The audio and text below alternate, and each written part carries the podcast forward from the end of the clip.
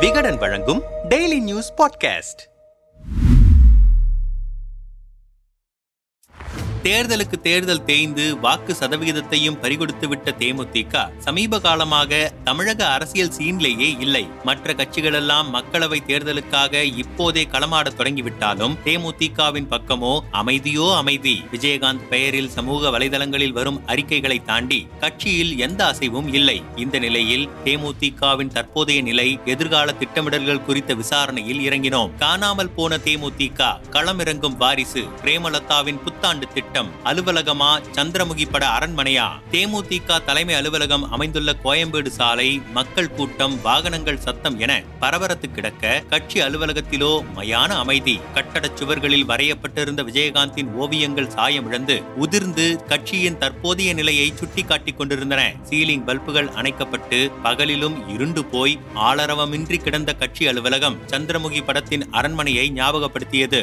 பல முறை குரல் கொடுத்தும் கைகளால் தட்டி ஓசை எழுப்பியும் கேட்பார் யாரும் இல்லை. மாடி அறையில் சிறிது வெளிச்சம் வர அங்கு நுழைந்தோம். சந்திரமுகியில் தனியே வெள்ளையடிக்கும் கோபாலு கணக்காக ஒரே ஒருத்தர் கணினியில் வேகமாக தட்டச்சு செய்து கொண்டிருந்தார். கட்சி நிர்வாகி என நினைத்து நாம் பேச, உட்கட்சி தேர்தலில் தேர்வானவங்க பெயர் பட்டியல் டைப் பண்ண வந்த பார்ட் டைம் டேட்டா என்ட்ரி ஆளு சார் நானு, சீக்கிரமே நானும் கிளம்பிடுவேன் என்றார். கேப்டன் ஒருத்தருக்காகத்தான் கட்சியில் இருக்கிறோம். அலுவலகத்தை விட்டு வெளியில் வந்த பிறகு தேமுதிகவின் மாநில செயற்குழு உறுப்பினர்கள் சிலரிடம் அலைபேசி வாயிலாக தொடர்பு கொண்டு பேசினோம். கேப்டனுக்கு உடம்பு சரியில்லாமல் போன போதே கட்சியில் உயிரோட்டம் இல்லாமல் போய்விட்டது. அதன் பிறகு அன்னியார் பொறுப்புக்கு வந்து கூட்டணி விஷயத்தில் எடுத்த முடிவெல்லாம் தப்பாக போய்விட்டன.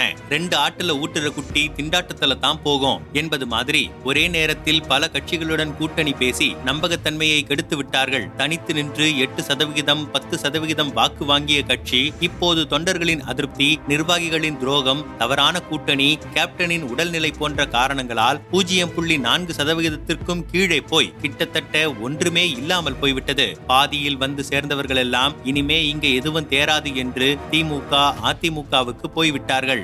ஆனால் ரசிகர் மன்ற ஆட்கள் மட்டும் உறுதியோடு இருக்கிறோம், அதுவும் கேப்டன் ஒருத்தருக்காகத்தான் என விரக்தி கலந்த குரலில் விசுவாசத்தை காட்டினர். தலைமை கழக தேர்தலுக்கு பிறகு எல்லாம் மாறும். கட்சியின் நிலை குறித்து தேமுதிக துணை செயலாளர் பார்த்தசாரதியிடம் பேசினோம். திமுக, அதிமுகவுக்கு நிகராக எல்லா இடங்களிலும் தேமுதிகவுக்கான கிளை பூத் கமிட்டிகள் இன்னமும் இயங்கிக் கொண்டிருக்கின்றன. போஸ்டர், பேனர்கள் எல்லாம் விலையேறி போய்விட்டதாலும், கட்சி தொண்டர்கள் வேலை, குடும்பத்தை பார்ப்பதில் கவனம் செலுத்துவதாலும் தேமுதிகவில் செயல்பாடுகளே இல்லாதது போல வெளியில் தெரிகிறது. தற்போது கட்சியை மீண்டும் வலுப்படுத்தும் விதமாக 79 மாவட்டங்களுக்கும் உட்கட்சி தேர்தலை நடத்தி முடித்திருக்கிறோம். ஒன்றியம், நகரம், பகுதி, பேரூர், வார்டு, ஊராட்சி, கிளை வரை அனைத்து பொறுப்புகளுக்கும் நிர்வாகிகளை நியமித்து மாவட்ட வாரியாக அறிவிப்புகளை வெளியிட்டு வருகிறோம். மீதமிருப்பது தலைமை கழக தேர்தல் தான். தலைவர், பொதுச் செயலாளர், அவைத்தலைவர், பொருளாளர், கொள்கை பரப்பு செயலாளர் மற்றும் 4 துணை செயலாளர்கள் என மொத்தம் 9 பதவிகளுக்கான தலைமை கழக தேர்தல் புத்தாண்டிற்கு பிறகு நடத்தப்படும். அதன் பிறகு பொதுக்குழுவை கூட்டி முறைப்படி அறிவிப்பு வெளியிடப்படும் என்றார். யாருக்கெல்லாம் பதவி வழங்க வாய்ப்பிருக்கிறது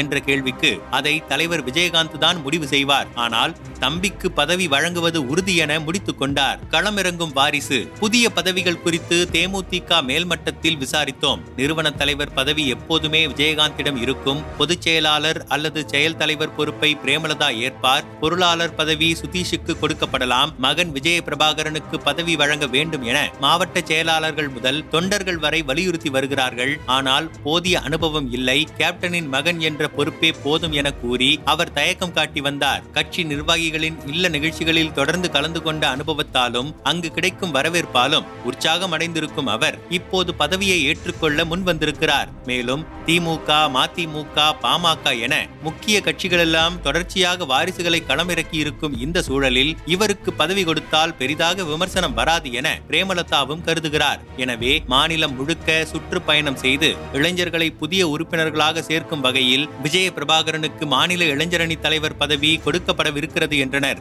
மேலும் புதிய பதவிகள் அறிவிக்கப்பட்ட உடனேயே தேமுதிக 2.0 என்ற திட்டத்தை செயல்படுத்தவிருக்கிறார் பிரேமலதா. பிரேமலதா 2023 ஆம் ஆண்டு மார்ச் முதல் 2024இல் நடைபெறவிருக்கும் நாடாளுமன்ற தேர்தல் வரை தமிழ்நாடு முழுவதும் தனது மகன் விஜய பிரபாகரனுடன் மக்கள் சந்திப்பு பயணம் மேற்கொள்ளவிருக்கிறார். 4 மண்டலங்களிலும் மாநாடுகளை நடத்தும் திட்டமும் இருக்கிறது. கூட்டத்தை திரட்டி தேமுதிகவுக்கு இன்னமும் மக்கள் செல்வாக்கு இருக்கிறது என்று காட்டினால்தான் திமுக, அதிமுக, பாஜக போன்ற கட்சிகளின் கூட்டணி பார்வை தங்கள் மீது விழும் என்பதாலேயே இந்த ஏற்பாடு என்கிறார்கள். கூட்டணிக்கு தேமுதிக தயாராகலாம், அதை சேர்த்துக்கொள்ள யார் முன்வருவார்கள் என்பதே கேள்வி.